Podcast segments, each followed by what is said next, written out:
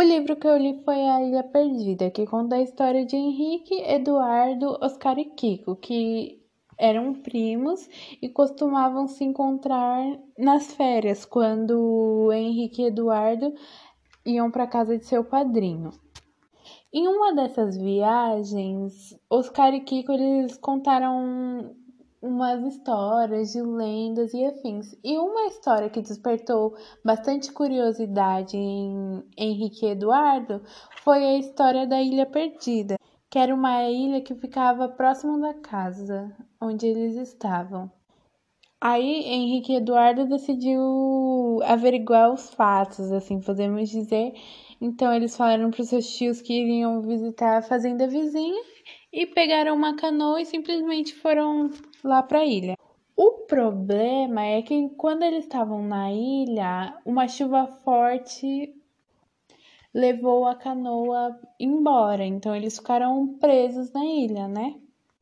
Desesperados, o Eduardo foi atrás de comida, alimento, né, para ele se manter, e o Henrique ficou lá. Até que um moço que morava lá, o Simão, ele prendeu o Henrique. E a falta dele, né, deixou os familiares extremamente preocupados e afins. Até que, enquanto Henrique estava preso, ele construiu uma jangada, né, para que eles conseguissem sair dessa ilha. Quando eles voltaram para casa dos tios, graças à jangada que o Eduardo construiu enquanto ele estava preso, eles confortaram a família que já estava preocupada procurando eles há dia. E quando eles chegaram lá, falaram do que havia acontecido, do Simão e afins.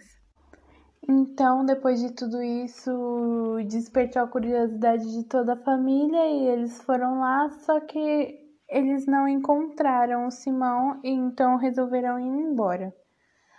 A minha opinião sobre esse livro é que ele é um livro muito divertido, assim, se fosse se não fosse uma lição de casa, eu nunca teria despertado curiosidade por esse livro, porque não é muito do nicho de livro que eu gosto de ler.